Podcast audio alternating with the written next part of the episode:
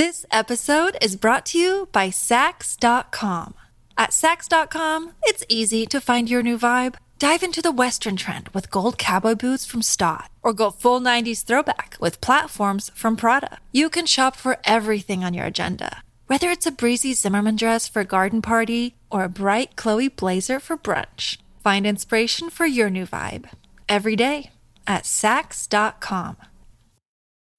When you need mealtime inspiration, it's worth shopping Kroger, where you'll find over thirty thousand mouth-watering choices that excite your inner foodie. And no matter what tasty choice you make, you'll enjoy our everyday low prices, plus extra ways to save, like digital coupons worth over six hundred dollars each week. You can also save up to one dollar off per gallon at the pump with fuel points. More savings and more inspiring flavors make shopping Kroger worth it every time. Kroger, fresh for everyone. Fuel restrictions apply. Another day is here, and you're ready for it. What to wear? Check. Breakfast, lunch, and dinner? Check. Planning for what's next and how to save for it? That's where Bank of America can help. For your financial to-dos, Bank of America has experts ready to help get you closer to your goals. Get started at one of our local financial centers or twenty-four seven in our mobile banking app. Find a location near you at bankofamerica.com slash talk to us. What would you like the power to do? Mobile banking requires downloading the app and is only available for select devices. Message and data rates may apply. Bank of America N A, member F D I C. Welcome to the New Books Network. Hello and welcome to another episode of New Books in Chinese Studies. I'm your host, Julia Kablinska, and I'm joined here today by Professor Juliane Noth of the Free University of Berlin, where she is part of the Art Historical Institute. We will be talking about her book, Transmedial Landscapes in Modern Chinese Paintings, which is coming very soon from the Harvard University Asia Center. And it tracks a relatively short but transformative period in, in, in ink painting. Um, in the years um, roughly uh, the same as the Nanjing decade of nineteen twenty-seven to nineteen thirty-seven. Uh, in her own words, Professor Noth focuses on twentieth century Chinese art, or how it was redefined with regard to historical practices as well as global entanglements and institutional frameworks. And although today we will be talking about this most recent book, um, Professor Noth has also published extensively on socialist period art practice and is currently developing a project on Cultural Revolution art, which I had the great pleasure of hearing about earlier this summer. But I will let Professor Noth herself tell you more about her work. Um, welcome to the pro- program, Juliane, and thank you for joining us today. Yeah, thank you so much, Julia, for, for inviting me. It's a pleasure. So, as usual, I'd like to begin by asking you to tell us a bit about your background, how you came to study Chinese art, and how your work led you to this subject and this book. Yeah, basically, I think I was kind of thrown into the field of Chinese art by my parents when they brought me to, to China as a child. And um, that was back in nineteen seventy-nine. And um, also they were friends with lots of uh, artists from those independent art groups like the Wuming Huahui. So, um, yeah, so I think I got in touch with uh, Chinese art and modern Chinese art at a very early stage. And um, I didn't plan to, but it's kind of turned out that I studied art history and Chinese studies and went to Beijing to, um, to study there for a year at the Central Academy of Fine Arts. And uh, initially I wanted to work on contemporary art. Uh, and then I I kind of I came across a painting catalog of, of Shilu. And uh, I saw it and I just thought, okay, this is it. And then I started doing my M A thesis and my PhD thesis on, on Shilu, who was a painter, landscape painter active during the socialist period. And um, the question that kind of drove my my uh, PhD dissertation back then was, or one of the questions was, what makes modern landscape painting modern? So where actually is the difference to pre-modern practices, conceptually and technically and formally? And um, so for my second book, it seemed quite natural to me to Uh, to to go back in time to the Republican period that came before the socialist period and look uh, at how everything started. And another thing that was that I maybe kind of posed to myself as a challenge was uh, how to how to write about a, a painter like Huang Binhong, who is uh, very interesting and very, of course, very famous too, but also kind of um, or at the beginning, I find I found him kind of uh, yeah forbidding in a way, so not so easy to comprehend, and I wanted to make uh, sense of his work from for myself, and this is how. So he he was the beginning uh, of of what became this book. Uh, I see, and we'll get to the chapter on him where we get into that forbidding uh, nature um, as the oldest, right, of the painters that you consider. Absolutely. But before we go there, um, I want to turn to the theoretical underpinnings of your project. Uh, the term transmedial, as someone who locates themselves in media studies, that's the first term that caught my attention in your book, and of course it's the first term in your title. Um, what does that mean? What is transmedial practice, and how does that term, and maybe media studies more broadly, fit with or intervene in the discipline of Chinese art history? How are you positioning yourself with this book? Um, I'm I'm not yeah you I mean uh, some other time maybe you should have to you should tell me how, how you think about this term as a media studies person. So I was basically thinking it from from the um, from from the point of artistic medium, so um, ink painting, oil painting, photography, woodblock printing. So um, And um, it's, uh, yeah, the title is now Transmedial Landscape, but actually it was Transmedial Practice. So it had this, it was a longer title in the beginning, which was too long eventually. And uh, it included the term Transmedial Practice. And, um, well, it comes from, from Lydia Liu's translingual practice, actually. So um, what really helped me think, think through these processes of how Chinese landscape painting became modern uh, was her idea of, of translation, of, of the focus on the host language and on the creative possibilities that emerge in the processes of, the, of translation, and um, also Uh, the conflicts that arise in the process of translation, or how these are negotiated when a new term or a new technique is found for a new problem that came from outside. And um, yeah, by looking at how the Chinese painters, or especially the ink painters or Guohua painters who were active in uh, during the Republican period, how they engaged with oil painting, with photography, and uh, also with uh, reproductions of paintings, and also um, various uh, more ancient and uh, you know, um, indigenous um, techniques like woodblock printing. Is um, uh, so the these citations of one media, of one medium in another medium. And the the, pre, the preservation or the the re- modification of the medium specificity of the of the guest medium within the host medium, I guess, um, that's um, yeah that's comparable to language translation, and that's also where where those changes really become visible and feasible. Yeah, um, no, how do you say? Um, you can kind of grasp them uh, more easily.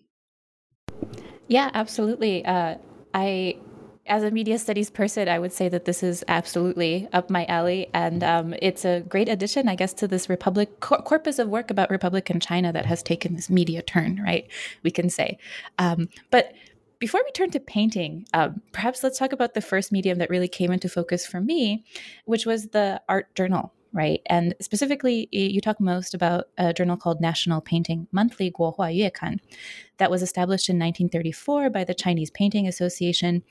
And you analyze the, both the art that was printed or reprinted here, as well as the theoretical conversation that was had between um, various members of a social network, right? So this journal was a kind of platform for people like He Tianjian, Yu Jianhua, and Huang Binhong, who are the main actors of your book, to come together uh, and think through painting. So how does this magazine and the discussion that emerge here set the ground for the rest of your project, and indeed the Guohua project that's undertaken by this group of artists in the period that they're active? Yeah, so the the Guohua Yuekan, or National Painting Monthly, was the it was the official journal of the Chinese Painting Association. So um, that was really a group of um, of Guohua painters who were active in Shanghai, and it was very so it had lots of members, but uh, Huang Binhong, Yu Tian, uh, He Tianjian, and Yu Jianhua all were core members really, and. Um, So um, the initial project out of which um, this book grew had the title uh, um, Landscape, Canon, and Intermediality in um, in uh, Chinese Painting of the nineteen thirties and forties. And um, so this is more the canon part.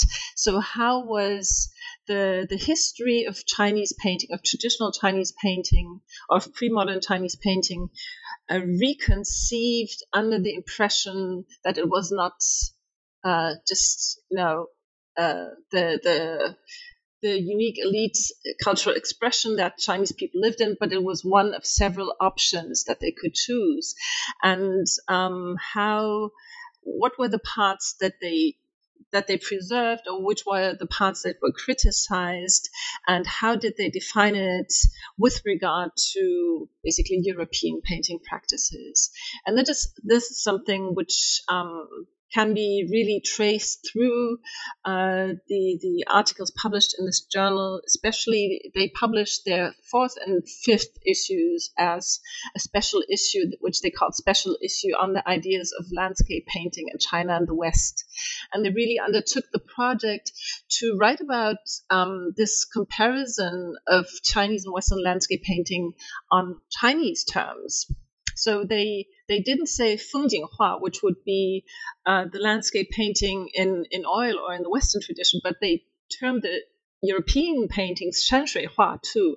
So it was so Xianxialing was was the basis, and um, they kind of um, also it was um, writing in a way against this. Um, what might be called the realist turn, or the criticism of literati painting uh, that was undertaken since since the early decades of the twentieth century, and the call for going back to the Tang and Sung as um, supposedly realist painting techniques, when Chinese painting was more realist than European painting. So there's this preserved turn around the Yuan dynasty, or which they kind of identified, uh, which is identified with uh, the Yuan dynasty painter Ni Zan. So he's kind of the culmination, a turning point uh, for the decline of Chinese painting after the Yuan dynasty. And so there was this discourse that, you know, we have to go back to our Um, former former grandeur by going back to the Tang and Song origins. And so this was uh, rhetoric used for by by people like Kang Youwei or Xu Beihong, who kind of uh, proposed a realist um, reinvention of Chinese painting. So what He Tianjian and others did was to say, okay, no, uh, but actually um, European artists left realism behind, and the culmination of European art is Impressionism. And so it was this counter-realist narrative that kind of re-evaluated literati painting as the the the, the um, counterpoint, or the you know the partner piece of Impressionism.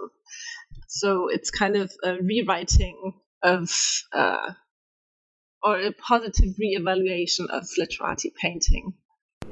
Yeah, absolutely. And in that sense, your book is a wonderful companion uh, also in this podcast to Chinese Ways of Seeing, right? Which is um, likewise tracing through a different type of practice, a similar type of transformation, right? So um, I hope the, view- the listeners are uh, picking up on a pattern here of um, books that sort of emerge out of exciting new work that's happening in these fields. Um, so the first case study that you go into after you introduce this network is devoted to He Tianjian, right? Who is um, a very interesting character.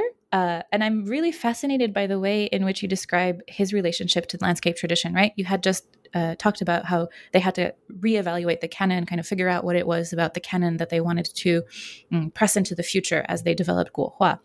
And he said, you call um, the canon for him a painting storeroom of memory. Um, so can you tell us about this figure and what this painting storeroom, uh, how it was composed, how he activated it, how he used it, how he used it, in fact, to look at the world and find that painting um, in the world itself?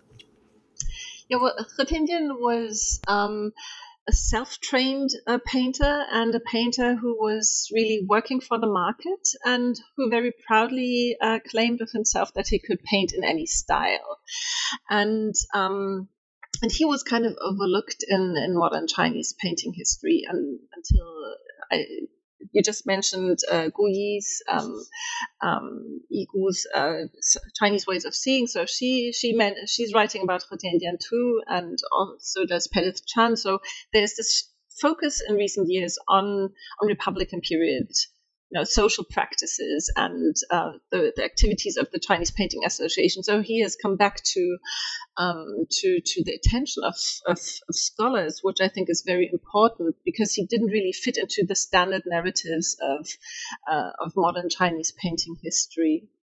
And um, yeah, he kind of monopolized the editorship of of, uh, of National Painting Monthly in, uh, in in in the last issues, and um, so he was kind of um, yeah, he was also, in a way, also caught in this very social Darwinian thinking that kind of formed those competitive thinking about Chinese and Western um, Western uh, paintings. But he was very much really, you know, living through the, the painting styles. And so he had this one article where he He um, defined the, he described the diseases of Chinese painting, modern Chinese painting practice. So all the mistakes that his uh, fellow painters were making, um, which can be kind of boiled down to either blindly following the old masters and not having any innovation at all, or being overly innovative and having no foundation in the ancient masters. So the solution he proposed was to um, first learn all the techniques by the ancient masters for several years, then go out in the countryside and paint the famous rivers and famous mountains for several years, and then finally combine both to find an ind- individual practice. And so I think this is, you know, how he saw his own painting practice. And um, the way this, what you just said with the storage, storage room of memory, and how this kind of shaped um, his his seeing of landscape, or the, the, the way he yeah saw the landscape and painted the landscape, can be um, or kind of surfaces in in one article that he wrote for publication, which uh, um, is then uh, the in the focus of, of another chapter, um, du, um, In Search of the Southeast, or Dongnan Lansheng in, in Chinese, and uh, where he kind of describes um, landscape through painting techniques. So he uses tunfa, or, you know, those texture strokes and other painting methods to describe the landscape. So it's really like, Uh, and I think it's it's it's it's a way of uh, it's a notification system or no a, a notation sorry a notation system. So it's just to to convey to fellow painters how to visualize a landscape. He describes it through painting modes. Yeah, absolutely. Um, and that tunfa then becomes a, a kind of trope throughout the rest of the book as well for your other uh, protagonists. But you just mentioned, and um, indeed the next chapter turns to this publication, In Search of the Southwest, which you describe um, as a very elegant album and, of course, a very romantic title. Um, and the production was indeed, and I quote here, more pragmatic and closely tied to the Kuomintang government's modernization and building efforts than this romantic title may suggest, right? So this album is a multimedia collection of paintings, photographs, essays, poems, and even the calligraphy of uh, the great leader, I say ironically, uh, Chiang Kai-shek. Um, and it provides an infrastructural tour of China's southeast, a region that had just been made more accessible and indeed visually consumable by a rail by rail and road projects that the government had been undertaking. So how does this infrastructure underline uh, the album, the structure of the, you know, the texts that uh, of the of, of the album, visibly and invisibly, indeed, right? Because that's the the claim that you're making. Um, what can you tell about tell us about the role of ink painting in negotiating these modernization projects and learning how to travel like modern subjects? Um. So in search of the China, uh, uh, sorry, in search of the Southeast, it's it's actually um, a huge book. It's it's really large, and it's really, you know, it was a very expensive production. It was, um, it was uh, kind of the propaganda output of uh, something that was at that time called the Southeastern Infrastructure Tour. And this, this term, South, Southeastern Infrastructure Tour, apparently referred to a road construction campaign in the first half of nineteen thirty-four, where uh, Chiang Kai-shek um, had the um, the head of the construction office of uh, or construction bureau of Zhejiang province um, had uh, this this campaign to to uh, build roads connecting Hangzhou to to the provincial capitals of the surrounding provinces, and uh, the most prestigious project is the um, the um, Zhejiang Jiangxi Railway, which was. was extended gradually. So in the beginning it was called the Hangzhou Jiangshan Railway, and then it went over the provincial border and eventually to Nanchang. And uh, so uh, it was so that was that came first, and then there was uh, this tour which was um, proposed. So it was planned actually to tour people, to tour businessmen and diplomats along these new uh, roads to to proper to to kind of propagate the uh, you know travel des- new travel destinations, to have um, economic modernity, modern travel come to to these uh, places in the countryside. But um, um, a major incentive for road building was actually also national defense. So um, especially uh, Jiangxi, uh, um, not Jiangxi, but Fujian, I'm sorry, Fujian was, I mean, yeah, in Jiangxi you had the Jiangxi Soviet. In nineteen thirty-three, there was the Fujian Rebellion in Fujian, which was actually quelled because they had the railway to move troops to uh, the, the Zhejiang-Jiangxi border very swiftly. And uh, and also in all the speeches made by um, by uh, the head of the construction bureau in connection with these uh, with these infrastructure projects was all, already the threat by uh, Japan. So this was really um, always in the background. But when you read the book itself, so it's kind of the, the chapters are structured along those roads. So one chapter is called along the uh, the Nanjing Hangzhou high, highway and uh, and the Taihu, and one chapter is called along the Hangzhou Huizhou uh, railroad uh, highway, and then there's uh, along the uh, the Zhejiang Jiangxi railway. Uh, oh no, the Hangzhou Yushan section of the Hangzhou Jiangxi Railway, the Hangzhou Guangfeng Highway, and the Fuchunjiang River. So it's a very long title, but you can see it's really those kind of routes extending from Hangzhou uh, to to those other places. And uh, there's two things that really struck me. So uh, one is how um, so the the government organized writers and artists to to really travel along those roads, but um, not all of the paintings published in the book were created in these group situations or during those travels.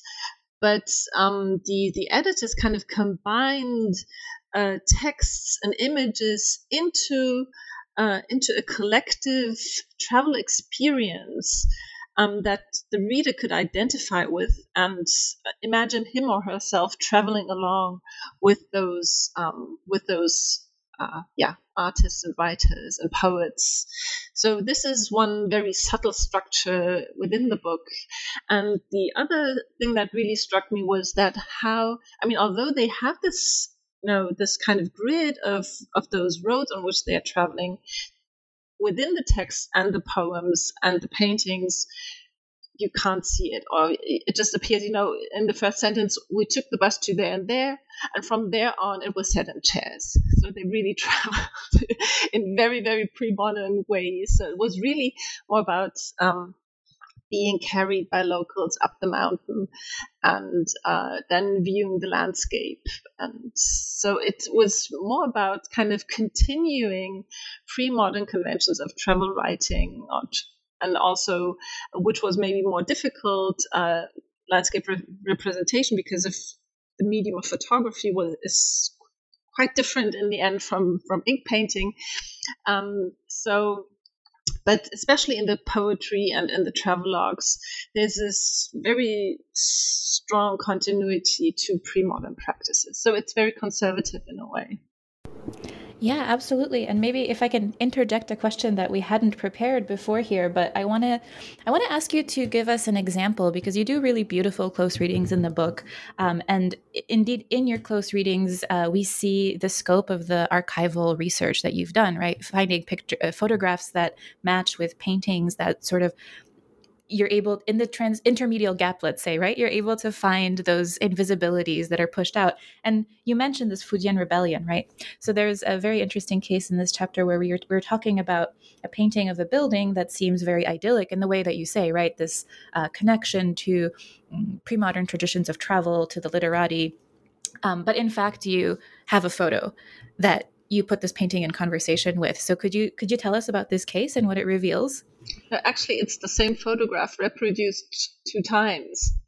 So it's it's actually the same place. It's it's actually the identical photograph, and with uh, in, in so it appears in in in In Search of the Southeast in nineteen thirty-five, and it also appears in um, in another. Uh, in a huge uh, photo book published by by the Liangyou editors, which um, a, a very beautiful um, photo book um, is called um, China as She Is, and uh, so here and that doesn't have a, that's a pure photo photo book with very short captions, and in Dongnan Lansheng it's embedded in a very beautiful travelogue by Yu Dafu, so who's actually in, so he's who's very well known as a modernist um, writer, but um, actually he wrote many travelogues. So I think this is in, in Western language scholarship hasn't caught so much attention yet. So and this um, he writes in Baihua. So many of the tra- travelogues are in in. Um, are in Wenyanwen. So, um, but he's writing in, in vernacular Chinese, and he's also really describing the speed of, and the feeling of, of sitting in a car and driving on those mountain roads and, uh, you know, losing the sense of direction, the sense of time.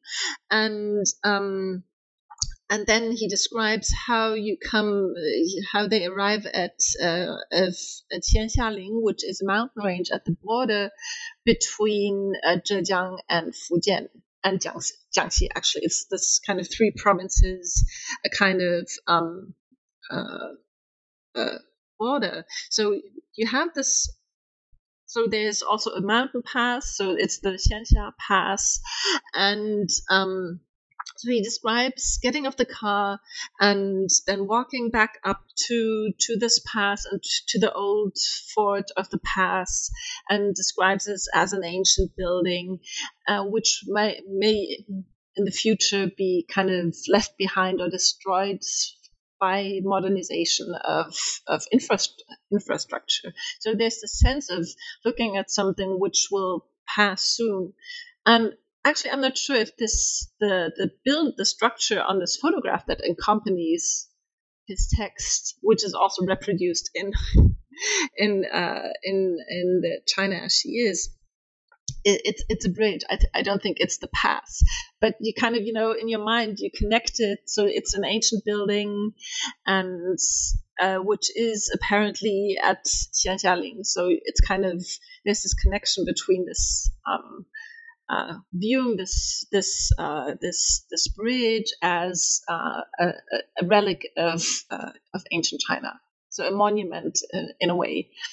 But then I realized, and, and I realized it actually through by by reading the same story or the same travelogue in the published, um, uh, you know, in, in Yu Jianhua's uh, mo- contemporary Wenji, so later book from the. I forgot, I think from the two thousands something. So, and they um, credited the, the text to Shenbao, so to, to the to the um, newspaper. And then I, I checked the newspaper for the story, and I realized that actually the story had um, an important part that was myth- missing in uh, in the In Search of the Southeast, which is that they actually went to a village and the village was deserted, and the inhabitants were traumatized, and there were soldiers, and saying there had been rumors about a rebellion. And um, through yet another uh, publication um, of of the travel of, of this travelogue from nineteen thirty-three, or from his um, so uh, which had another part, you could really date it to the beginning of uh, of the Fujian Rebellion. His, his trip, and also the in in in China actually is the rebellion is also mentioned, and then you can see that actually there's soldiers and barbed wire uh, in the photograph. But yeah, I, at least I didn't see it when I first saw it in, in in Search of the Southeast. I just thought, oh, this is a nice old bridge. No, absolutely. And as you could tell by my own slippage, right, I had referred to it as a painting because I suppose I had remembered it as the more idyllic scene, right? And then the photograph is the the medium with which I would associate historicity in the present. Um, but since we're talking now about photography, we can turn to the next chapter, which considers uh, Yu Jianhua, who was one of the three main figures and who was most invested, it seems, of them in this contest between photography and ink painting. Um, and in fact, as you say, his works can be read as a statement about the ability of ink painting to truthfully portray the Chinese landscape, and to do so even more truthfully than photography, a medium that is associated with scientific modes of vision and representation. So how does that tension um, between photography and painting manifest? Uh, and to tie into the next chapter also, where you talk about the creation of the standard mountain, um, how are Chinese aesthetics reinterpreted through photography? And, you know, take your time answering this question. You can take it wherever you'd like. So uh, Yu Jianhua was, um, so all the three painters that are kind of the main characters in, in my book, uh, so they were all, you know, active in the Chinese Painting Society. And apparently they were not only colleagues, but friends, because they really, um, yeah, cooperated on, on many levels. But um, Yu Jianhua had originally studied watercolor, so he was trained in Western painting. And already in the nineteen twenties, when he was still um, very fresh out of university, uh, he he published lots of um, of uh, records of his his sketching trips to. Uh, so he was originally from Shandong, so his first publications were about his sketching trips to to Shandong. But these don't. Uh, so they did, those uh, travelogues didn't um, include illustrations, and um, I haven't seen any of his early works. Then he moved to Shanghai in the late twenties and kind of started um, work. You know. Being integrated in the Guohua circles and started painting with ink, and um, uh, he went to uh, to Yandangshan, to Mount Yandang, which was also a major travel destination for for artists and photographers uh, looking for the true true mountains, true waters that they could um, paint, and that kind of. Uh, could were used to reinterpret um, uh, the you know Chinese painting uh, on the basis of landscape observation, and um, he he published a travelogue about his trip to Yandangshan in in the Journal of the Chinese Travel Service, China Travel Service, uh, which is has the English name China Traveler, the China Traveler. So. And um, and there he describes in a very detailed fashion how he kind of grappled with um, doing those outdoor sketching, how he grappled with the weather conditions, but also with the technical problem, and which was the best um, the best way of doing outdoor sketching. And then he kind of ends up saying, okay. Um, Pencil sketching does not look like ink, and therefore ink sketching is better than pencil sketching. And um, and uh, the, the albums that he created there at Yandangshan are now in the in the collection of the Nanjing University Library, because he was he became an art history professor actually at uh, at the Nanjing uh, Art Institute later.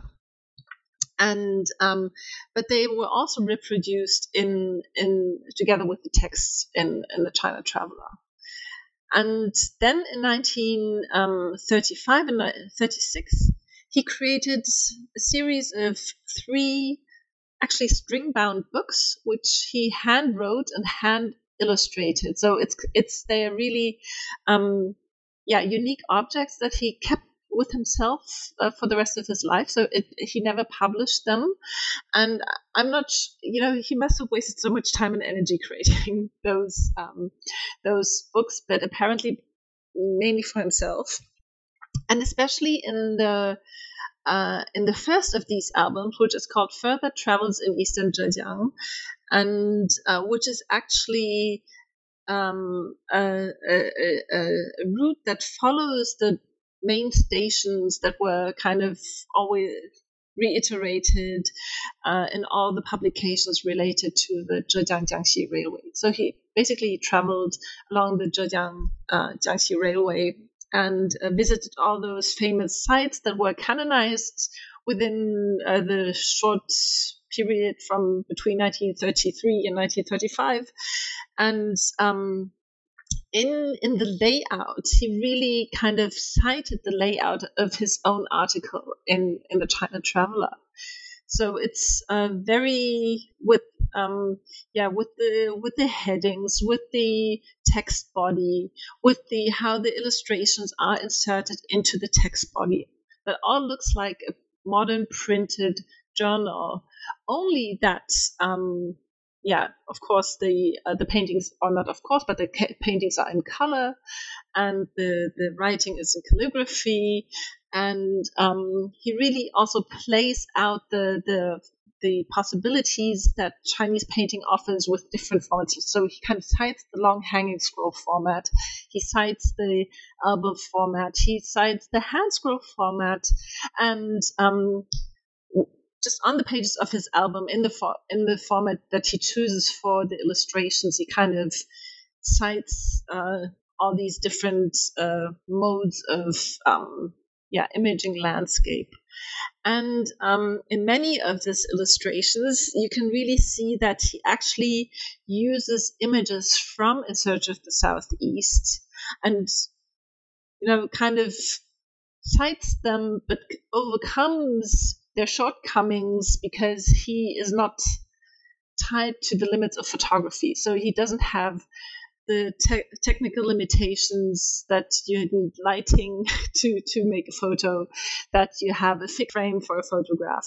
But he, you know, he could just extend them uh, in the images into a hand scroll format, or he could paint the inside of a cave without taking care of lighting situation and all those things. So you can really see how he visits, he revisits all the stations that are visited in In Search of the Southeast, but then creates an alternative um, mode of representation based on the non-realistic possibilities of uh, of Chinese painting.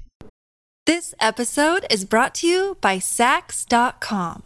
At Saks dot com, it's easy to find your new vibe. Dive into the Western trend with gold cowboy boots from Stott, or go full nineties throwback with platforms from Prada. You can shop for everything on your agenda, whether it's a breezy Zimmermann dress for a garden party or a bright Chloe blazer for brunch. Find inspiration for your new vibe every day at Saks dot com. Yeah, um, really fascinating stuff, a kind of zine, but made just for himself, I suppose, right? Uh, so how about the the relationship between photography and painting in the production of this standard mountain, right? What is the standard mountain? Tell our listeners uh, how this comes to be. So, um, yeah, I think many of our listeners will know what uh, what Huangshan or Mount Huang is. So, because it's a mountain that has been very famous for its scenic beauty since the at least the Wanli period, so early, late sixteenth, early seventeenth century, and um, which was really also a travel destination for literati in the seventeenth and eighteenth century. And also there's this uh, Xinan or Anhui school of painting that um, formed... was or was formed by painters active in the Huangshan region and who frequently painted uh, Huangshan scenes. So there was already this established tradition of uh, Huangshan travelogues, Huangshan paintings, and um, you know, this kind of a standardized, also very much uh, conventionalized and standardized image of Huangshan. But then um, also due to the Taiping Rebellion and the overall situation of China in the early twentieth century, it seems that this infrastructure that had supported travel uh, during the seventeenth and eighteenth century was largely gone. So it was it was not very convenient to travel to to Huangshan, and um, there was no infrastructure really to support tourism. And with this um, Southeastern Infrastructure Tour and the um, the building of the Hangzhou-Huizhou Railroad, it really became reachable for a weekend trip from Shanghai. So people took the train from Shanghai to Hangzhou, and then took the bus from Hangzhou to Huizhou and up the mountain. And um, uh, there was the, the head of the uh, National Relief Commission was an Anhui native, Xu Shiying. So he grasped the opportunity of this road, road building campaign to develop uh, Huangshan as a touristic center. And um, and also, so there was kind of the, the infrastructure and the possibility, also the, the drive to publicize um, the, the this newly reestablished uh, touristic infrastructure. And as also with the other um, destinations on the Southeastern Infrastructure Tour, there was a group of pho- photographers. So basically, the the the um, the chief editors of the major Shanghai um, pictorials uh, were invited to, as a as as a group of photographers, to to travel to Huangshan and take photographs there.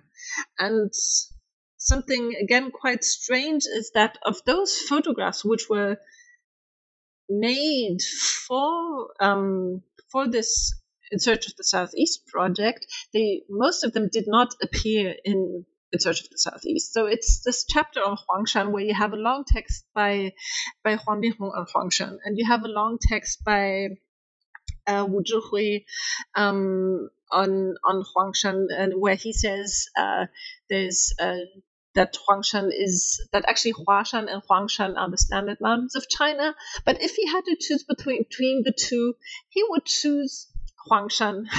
so, and so this is where this, this phrase uh, "standard mountains" come comes from. So it's it comes from uh, his. Uh, I, I kind of stole it from his article, and um, uh, so yeah, you have two long texts, but uh, very little images for a very photogenic and picturesque mountain, and. Uh, There's another publication with a similar title, uh, which is called Huangshan Lanshengji. So it's something like collections, so in, in search of, of Mount Huang, basically. And uh, so it seems that most, so all the, it includes photographs by all the photographers who went there on this Southeastern Infrastructure Tour. So it kind of, It was it was an offshoot, and also then they they they founded a Huang Society and had an exhibition that was shown in in Nanjing, Hangzhou, Shanghai, and in Singapore to raise funds for for Huangshan. So it was really something that outgrew the scope of um, of this initial Southeastern Infrastructure Tour.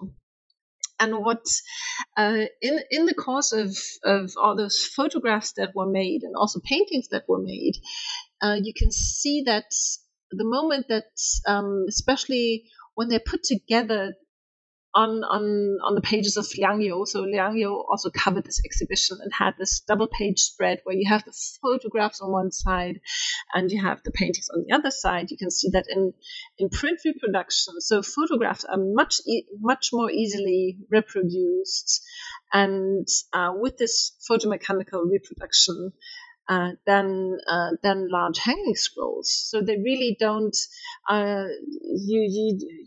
Yeah, um, you can't see as much in, in in the reproductions of the paintings than in the photographs. So, and so they, you can also see this very uh, um, specific mode of mountain photography that is created.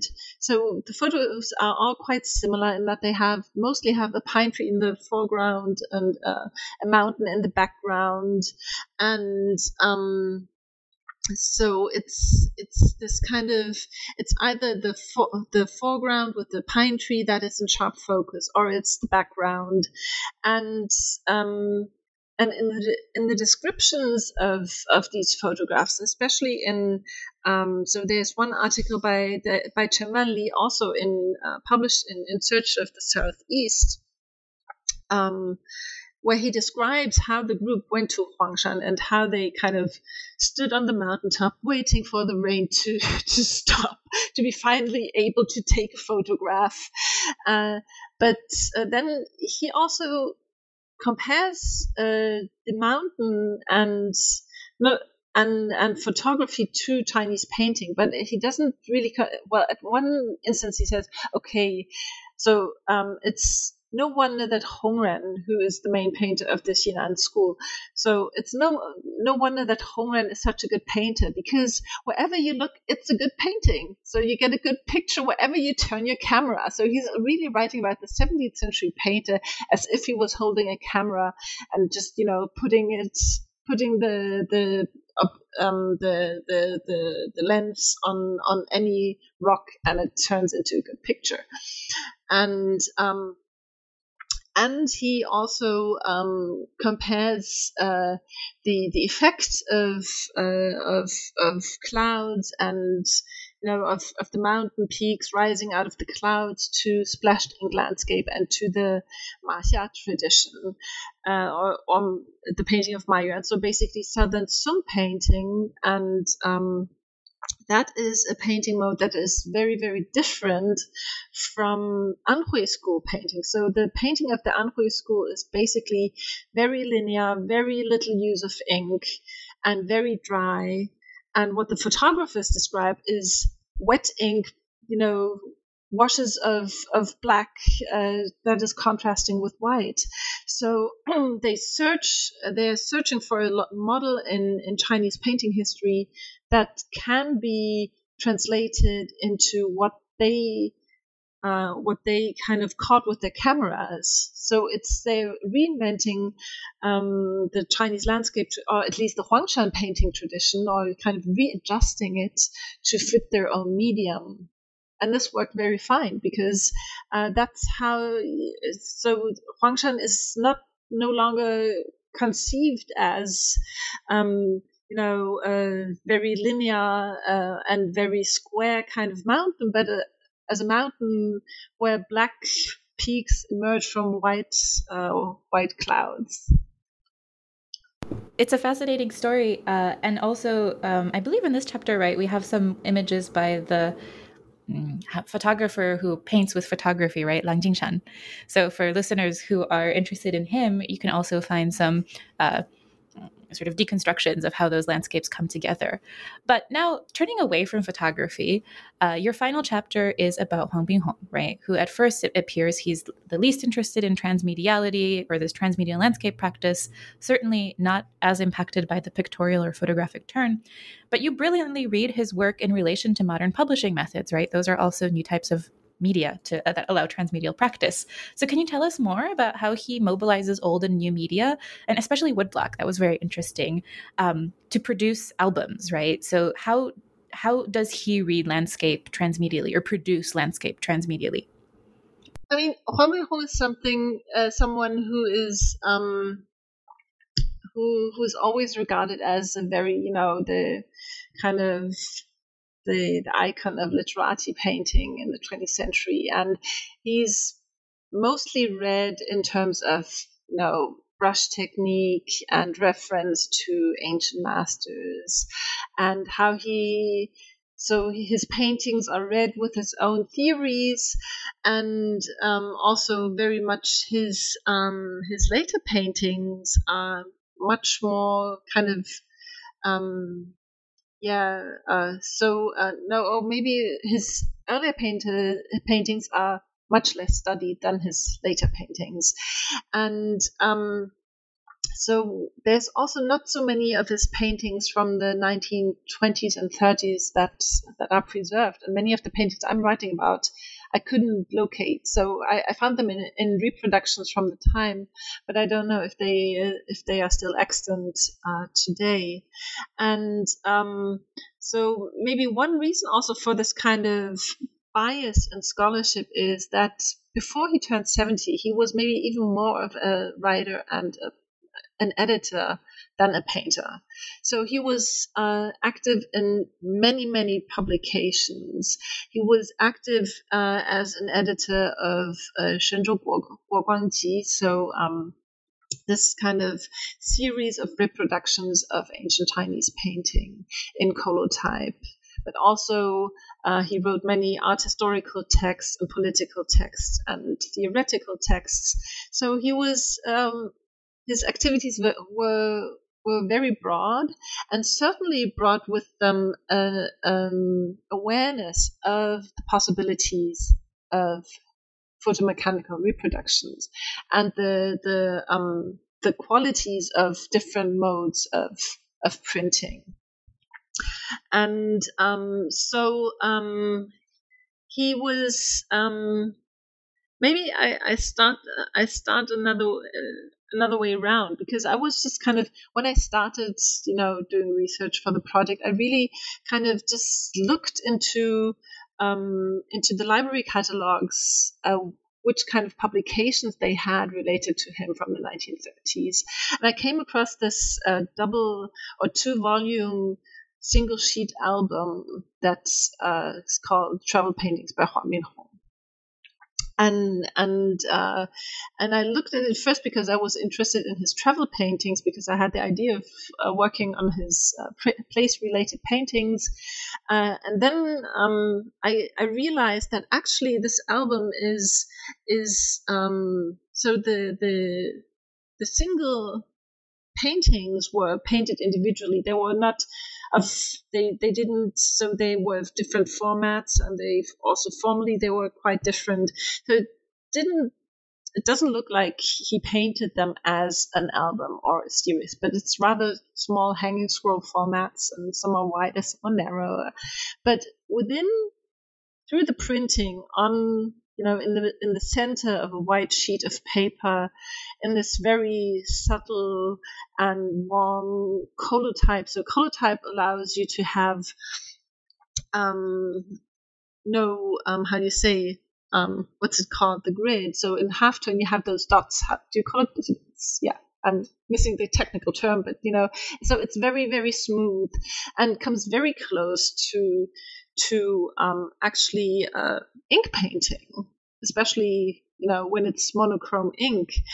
And so um, it's it's kind of, these paintings were made into an album through the process of colotype. They were not painted as an album, but made into a coherent set as an album through the process of printing. And also um, in the... Um, The uh, so on the back, so it's those single sheets that are put into a sleeve, and on the sleeve you have the title written in Huang Binhong's calligraphy, and on some of them you also have some seals. So I saw two copies, one in the Zhejiang um, Zhejiang Library and one in the um, National Library of China, and um, I think the one in the Zhejiang Library has the library seal right on uh, on the cover too. So you have those kind of collecting. Uh, practice collectors practices of collectors seals uh, that yeah are um, are employed uh, with this album.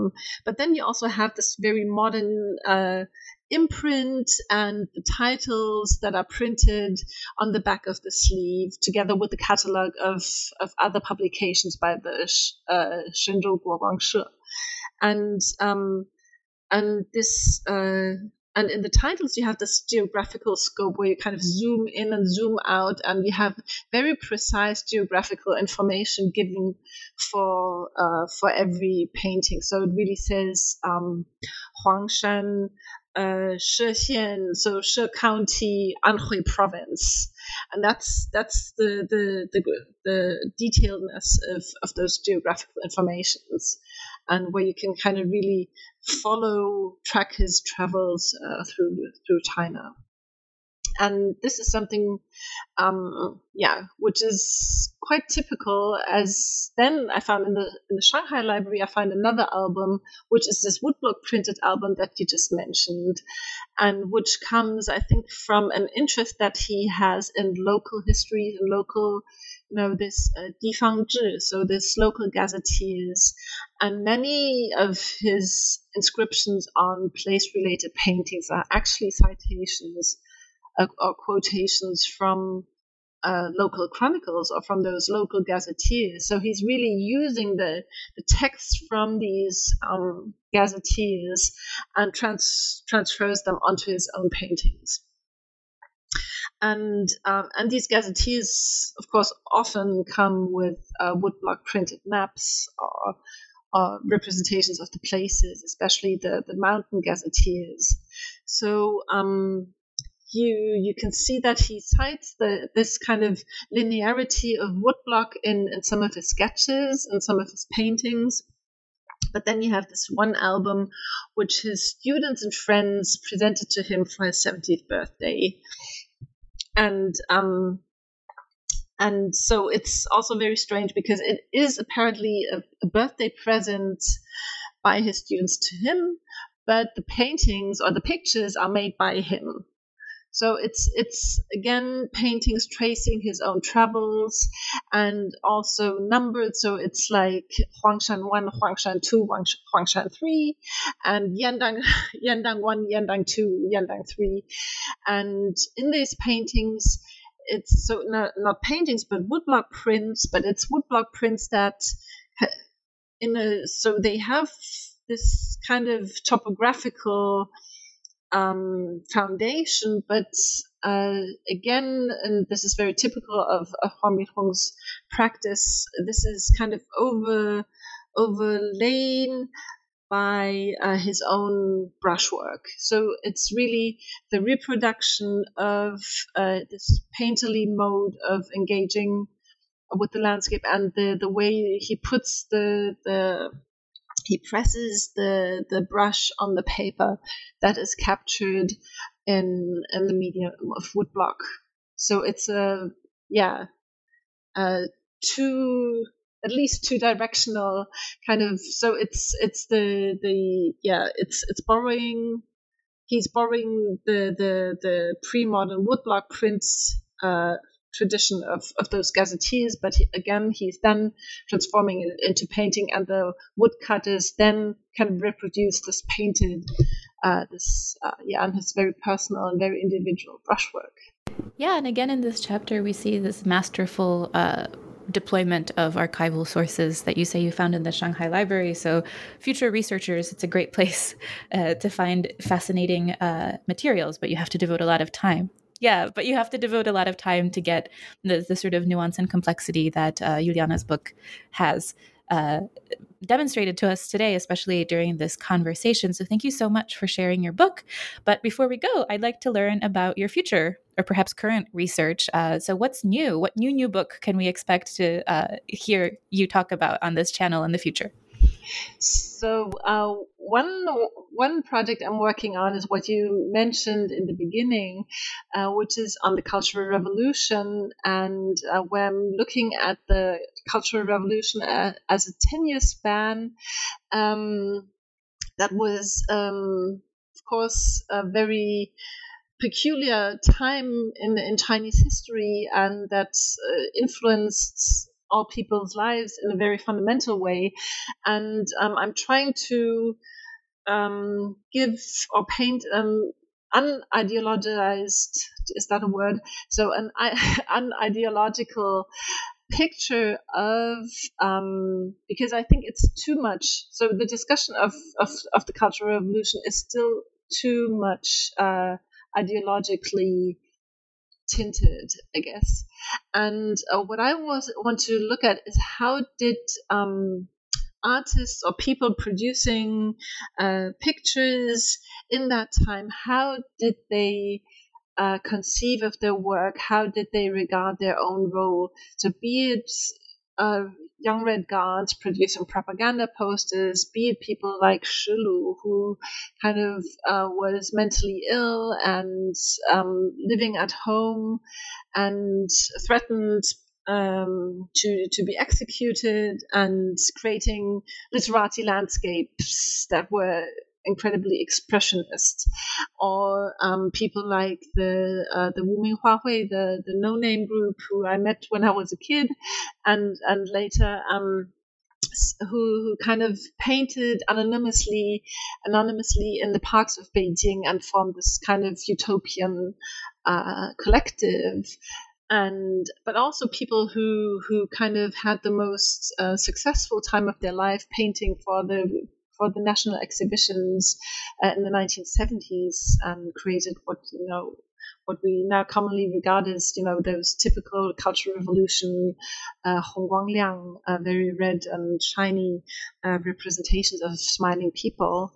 And um, yeah, so to give voices to those different positions and see how all these people lived through the Cultural Revolution, that is um, One uh, one project. Another one is on art academies uh, in, in in China, and um, for me, I, I will be looking mainly at the what is now the China Academy of Art in its early history during the Republican period, uh, when it was the Hangzhou National Art School, and yeah, look at how how the institution of the art academy arrived in China, and how it kind of Yeah, right there, conceptually, practically, and pedagogically, and um, yeah.